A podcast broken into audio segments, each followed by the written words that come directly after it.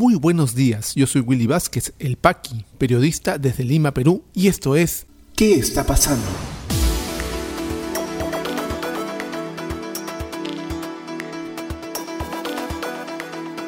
Estas son las noticias de hoy, jueves 9 de septiembre de 2021. Congreso tiene en agenda interpelaciones a Guido Bellido e Iber Maraví, mientras que cuatro bancadas cuestionan permanencia de presidente del Consejo de Ministros. Partido Morado y otras 15 agrupaciones pierden su inscripción ante el Jurado Nacional de Elecciones.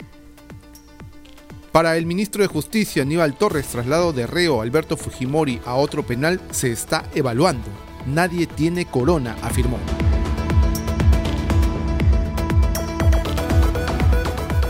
Vamos al desarrollo de las principales noticias aquí en ¿Qué está pasando?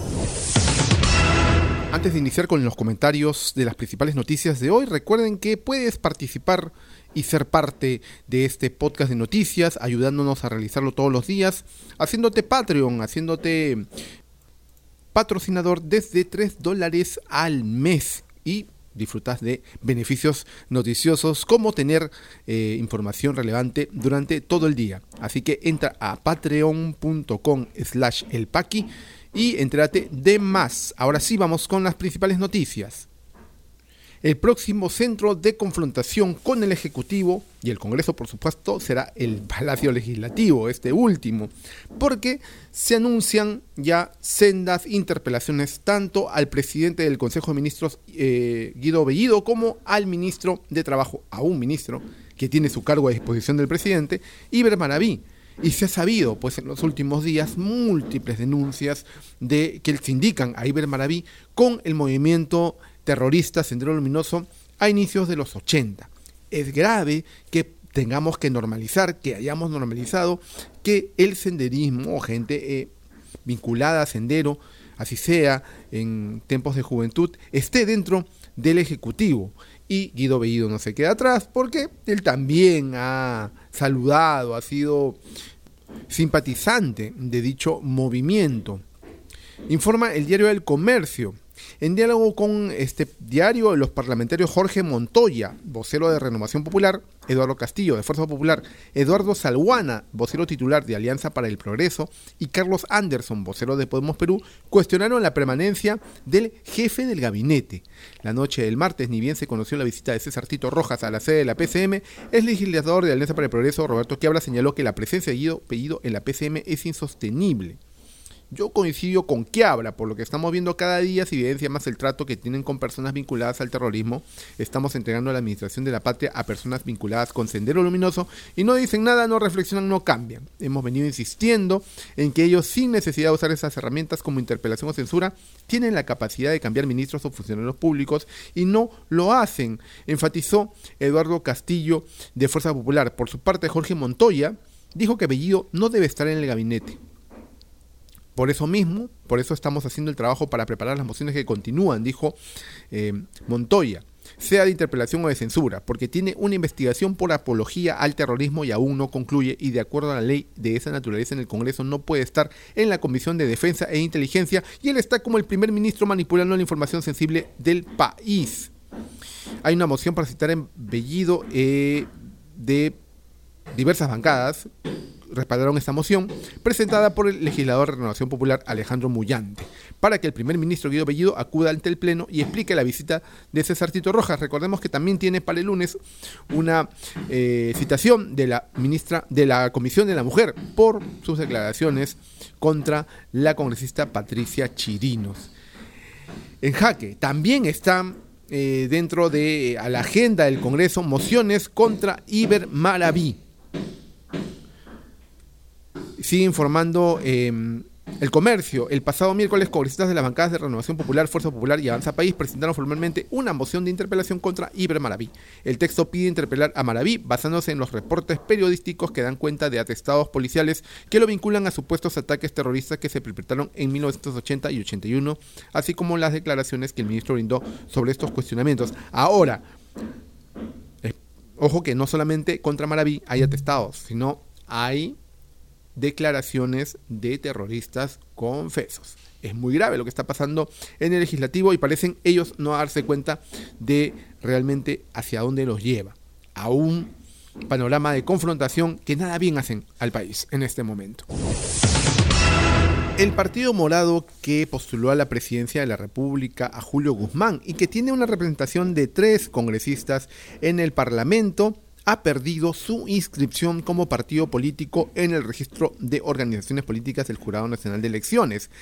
Solamente nueve de todas las em, eh, organizaciones que se presentaron en las últimas elecciones continúan con su registro vigente. Otras 15 agrupaciones han perdido este registro. Van a tener que volver nuevamente a inscribirse. Claro, ahora la forma de inscripción es mucho más eh, sencilla, digamos, de alguna forma, no son tantas firmas las que se piden, pero así, de esta forma, la nueva ley de eh, partidos políticos eh, sanciona de alguna manera el actuar en elecciones, informa el diario El Comercio.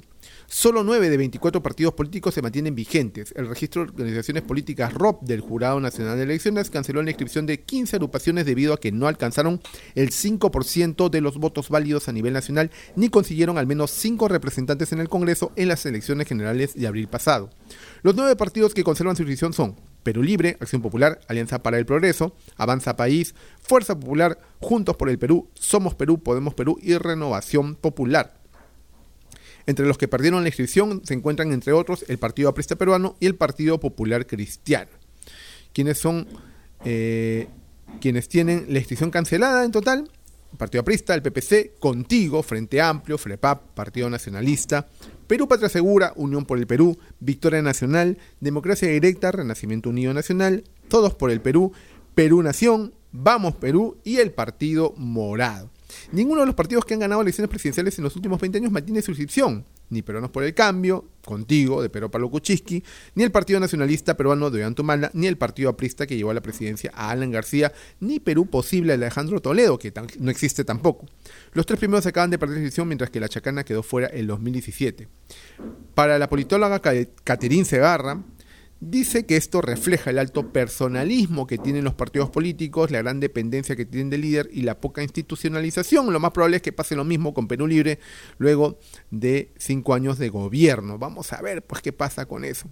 Cuando en realidad no los partidos están en crisis, sino toda la sociedad política en, la, en el país se encuentra en crisis. Es momento de replantear las cosas, hacer menos personalizados los partidos políticos y constituir realmente partidos orgánicos, con ideología, con doctrina y que no personalicen en un líder o en un caudillo todo su trabajo. Y para el ministro de Justicia, Aníbal Torres, ha dicho que sobre Alberto Fujimori se evalúa su traslado a otro penal, nadie tiene corona, informa RPP Noticias. El Ministerio de Justicia y Derechos Humanos evalúa un eventual traslado del expresidente Alberto Fujimori a un establecimiento penitenciario común. Así lo señaló a Nada está dicho de RPP Noticias, el titular de este sector Aníbal Torres, quien señaló que ninguna persona debe tener preferencias, pues todos somos iguales ante la ley. Se está evaluando el traslado. Aquí el principio es que todos somos iguales ante la ley. Nadie tiene preferencias, nadie tiene colonia. nadie indicó Aníbal Torres sostuvo también que en el país rige la ley y que no se toma en cuenta las amenazas que puedan realizar los abogados del expresidente. Señaló, sin embargo, que en el caso de Alberto Fujimori no es el único y que se tiene que trabajar en otros temas. Ya ha visto por ahí ciertas amenazas de sus abogados y eso conmigo no va. Conmigo lo único que va es la ley, sostuvo. Acerca de los traslados de terroristas, dijo que los cabecillas de las organizaciones terroristas a otros sitios penitenciarios dijo que se está construyendo una prisión especial para ellos se está construyendo una ampliación de Ancón 1, una cárcel muy segura que por razón de la pandemia se ha paralizado, que ahora hemos puesto en actividad para construir, dijo. Precisó que en el caso de Abimael Guzmán, si surgiera algún hecho de que tiene conexiones para violar la ley desde prisión, tendría el mismo destino de Valeriano Montesinos, que fue trasladado a un área de máxima seguridad en el penal Ancón 1. Entonces, sobre el traslado de presos que comenzó la agenda hace unas semanas, en donde los acusados de terrorismo también junto con Vladimiro Montesinos, fueron trasladados a un penal de alta seguridad y dejaron el centro penitenciario de la base naval, pues ahora termina con esto. Se va a incluir a otros presos. Y se evalúa también que el expresidente Alberto Fujimori también sea trasladado a otro penal. Recordemos que eh, Fujimori cumple condena en el penal de Barbadillo con toda una serie de facilidades que hasta Jardín tiene para dedicar sus horas de ocio. Entonces, habría que ver, pues a igualdad de la ley, igualdad de derechos, igualdad también para todos los presos del país. Aún así, tanto Blimel Guzmán como Vladimiro Montesinos tienen tuvieron en la base naval, sobre todo Montesinos, ciertas leguleyadas, ciertas eh, ventajas que no tienen pues los presos de otras cárceles como Lurigancho, las cárceles que se encuentran en regiones donde el hacinamiento y las condiciones carcelarias son bastante precarias. Veamos qué pasa y qué hace con esta papa caliente que tiene entre manos este gobierno. Ya regresamos con mucha más información aquí en ¿Qué está pasando?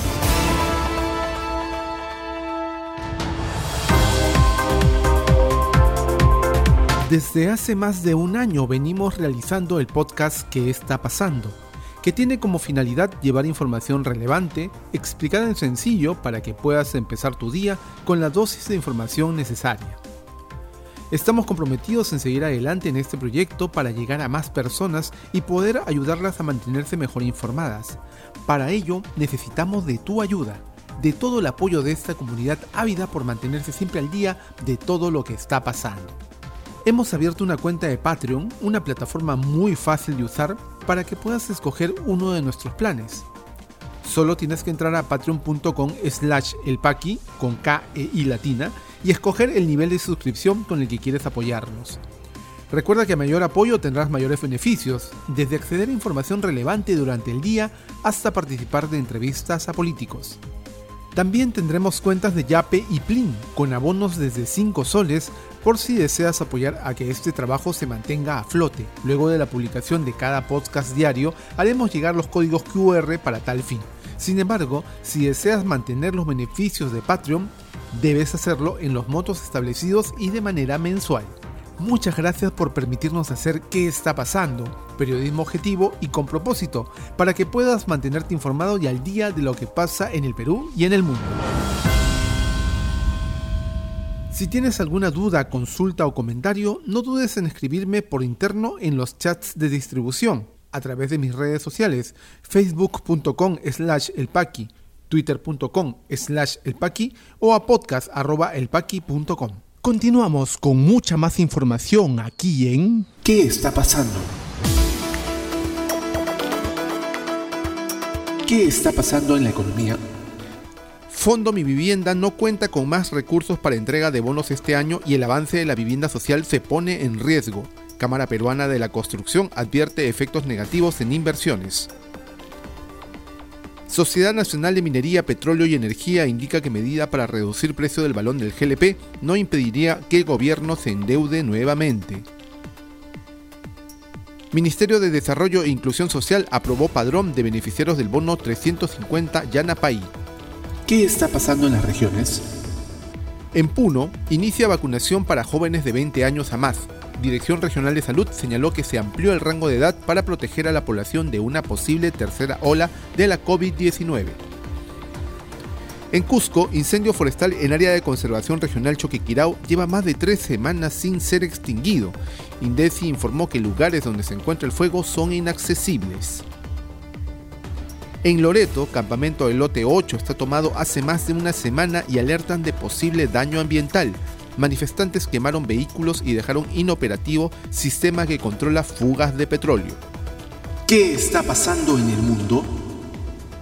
En Venezuela, Organización de Estados Americanos considera poco probable que presidente Nicolás Maduro renuncie a poderes clave. Luis Almagro afirmó que expectativas de las conversaciones actuales en México son menores a las de hace unos años. En Reino Unido, escasez de productos como leche y agua llega a los supermercados. El Brexit y la pandemia por coronavirus están frenando la actividad de las empresas inglesas. En Afganistán, talibanes reprimen manifestaciones en su contra. Mujeres y periodistas son brutalmente golpeados al participar en marchas de protesta. Gobierno talibán mantiene silencio sobre actuar de sus huestes. COVID-19 en el Perú. La situación actual de la enfermedad en el país, según los datos del Ministerio de Salud, es la siguiente. A la fecha, son 2.157.536 casos confirmados con 558 en las últimas 24 horas y 25 fallecidos.